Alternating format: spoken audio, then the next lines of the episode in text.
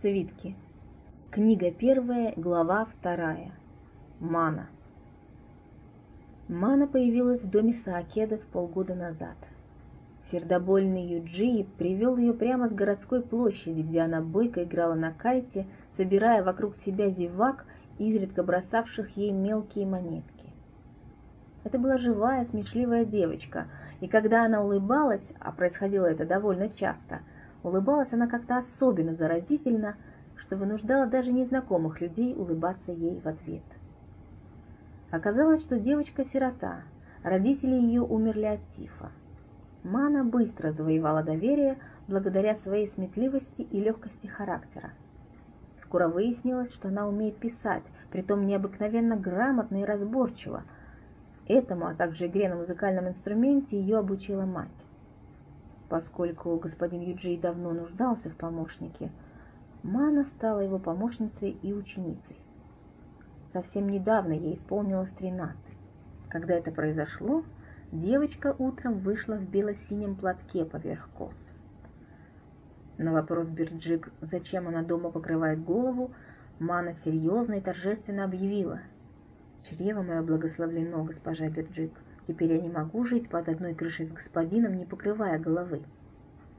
Должно быть, она росла в доме, где придерживались строгих традиций, подумала Бирджик, а так как сама питала слабость к благочинию, с легкостью разрешила Мане носить платок и даже подарила ей еще один.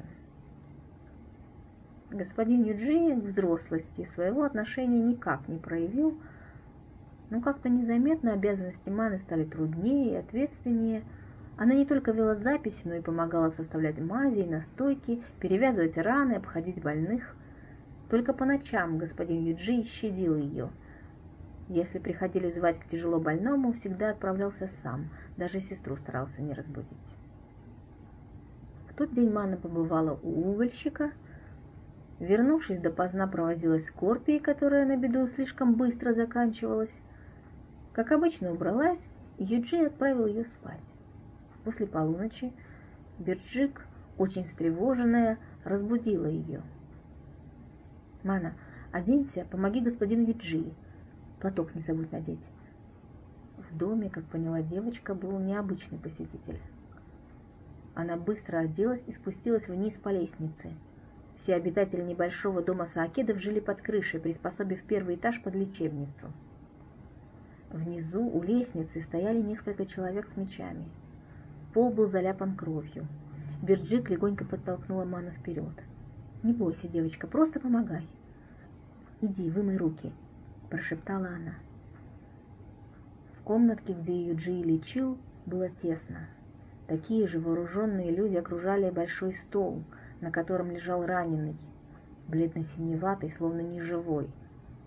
Мана едва протиснулась к нему – на горле лежащего она увидела только что наложенную повязку. Лицо его, волосы и одежда были в крови. Господин Юджи появился словно из ниоткуда. Властным тихим голосом выгнал всех из комнаты, сухо приказал раненого обмыть, всю одежду снять и выстирать. Мана тотчас принялась за работу.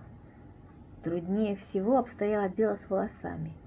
У лежащего они были длинные, ниже плеч, Понять, какого цвета, теперь не представлялось возможным. Волосы слиплись в один кровавый бурый комок, сколько маны их не промывала, разлепить не смогла. Пришлось обрезать. Несколько раз ей нужно было приносить чистую воду, и она приносила, всякий раз минуя неподвижную стражу дверей.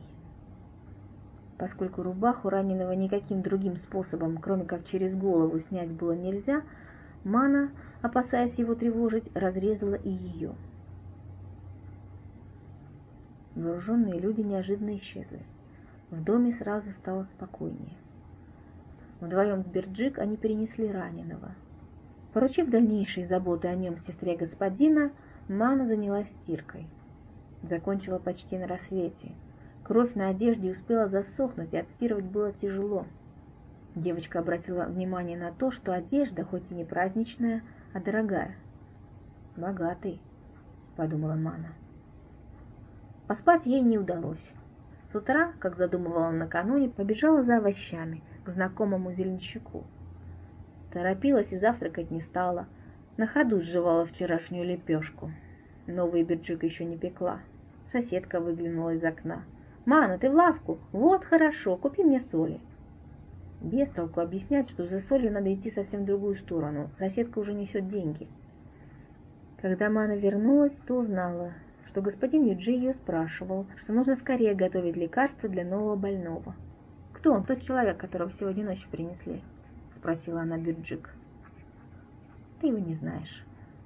Бирджик сказала так, словно не хотела посвящать ее в какую-то тайну. Мане было неприятно, что от нее что-то скрывают. «А что ты хотела? Для них ты просто хорошая служанка. Ни больше, ни меньше». С обидой подумала она. Девочка заметила, что господин Юджи ведет себя так, словно избегает проявления со своей стороны лишней заботы о раненом. Утром ушел молчком, до полудня его не было, после принимал больных дома.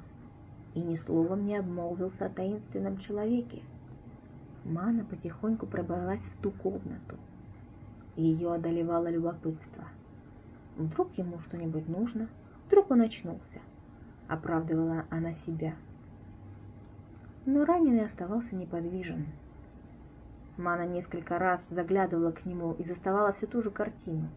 Запрокинутая голова, мертвецки бледное лицо и повязка на горле с расплывшейся краснотой. Поверх покрывала лежала землистая рука. Ногти на ней были ровно отшлифованы, как у женщины. Эта рука была так не похожа на широкие, короткопалые, но удивительно чуткие руки господина Юджи. Вечером появился слуга раненого, тучный человечек с жидкой бородкой и водянистым взглядом. Он почти не выходил из комнаты своего господина, ухаживал за ним, перевязывал, сидел у его постели по ночам. Мана, так ничего и не выяснив, была вынуждена удовольствоваться ранее увиденным. Бирджик господин Юджи делали вид, что ничего особенного не происходит. Но девочка чувствовала за напускным спокойствием большое внутреннее напряжение, словно перед грозой, когда воздух готов в любое мгновение разорваться. Дня через три-четыре слуга попросил сказать господину лекарю, что раненый хочет его видеть. Я занят. Пойди узнай, что ему нужно. — велел Мане Юджи. Мана с трепетом вошла в комнату больного. Он полулежал, полусидел на подушках в постели и выглядел значительно лучше, чем в день своего появления. Это был человек приблизительно одного с ее господином возраста, быть может, чуть моложе. Черты лица говорили о характере жестком, даже жестоком, но не производили отталкивающего впечатления, наоборот – в них было странное обаяние.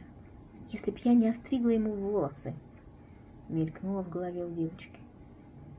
Господин Юджи сейчас занят. Он просил узнать, что вам нужно, произнесла Мана не слишком уверенно. Больной на подушках криво и зло улыбнулся. «Я хочу видеть человека, который спас мне жизнь». Слова можно было скорее угадать по движению губ, чем расслышать. Ну, я вижу у него слишком много дел. Передай своему господину, что сегодня мои люди придут за мной. Мана передала слова раненого Юджии. «Ты боишься его?» — спросила Берджик, которая находилась рядом и все слышала. «Или себя?» «Юджи, ведь столько лет прошло». «Простить не прошу, это невозможно, но нельзя вести себя как ребенок». «Ты считаешь, что я веду себя как ребенок?» что предательство, игра чужой жизнью – это пустяки, способные обидеть лишь ребенка? Мана редко видела господина Юджи в таком волнении. Становилось ясно, что между ним и неизвестным произошло что-то, что породило взаимную ненависть. «Пожалуйста, не передергивай. Я всего лишь хочу сказать, что ты показываешь свою уязвимость. А он легко может этим воспользоваться. Разве мы не знаем Кена?» «Вот оно что!» Это двоюродный брат господина, поняла Мана. Ей стало неловко от того, что она стоит тут и подслушивает чужой разговор, и она вышла. Она не знала, согласился ли господин Юджи на уговоры сестры. А вечером, когда уже стемнело, за господином Кеном и в самом деле пришли слуги с мечами и забрали его на носилках. Мана, Бирджик искала в своем голосе ту единственную ноту откровенности, которая позволила бы ей говорить с девочкой, ставшей случайной свидетельницей семейной сцены. Пятнадцать лет Бирджик носила в сердце занозу. Теперь неожиданно ее охватило непреодолимое желание исповеди — отметающая все строгие доводы разума, заставляющая говорить и поверять самое сокровенное. Мана, господин Юджии в молодости очень любил одну женщину. Они собирались пожениться. Тайно, потому что женщина это была Ха. Родители продали ее хозяйке веселого дома. Мана слушала молча. Я говорила Юджи, что это необдуманно, но он не хотел слушать ничьих советов, кроме советов Киена. Господин Киен и господин Юджи были тогда очень дружны. Поскольку та женщина пользовалась в заведении большим успехом, ей пытались покровительствовать многие богатые люди. Господин Киен посоветовал моему брату похитить возлюбленную и бежать с ней в лодке. Они планировали пересечь границу клана и некоторое время скрываться в горах, пока все не уляжется. О, как это было прометчиво! Бирджик покачала головой, словно только что, а не много лет назад, ей сообщили неприятную новость. Я не знаю в точности, что случилось. Юджей мало говорит об этом. Знаю, что была погоня, и лодки на привязи не оказалось. Их схватили.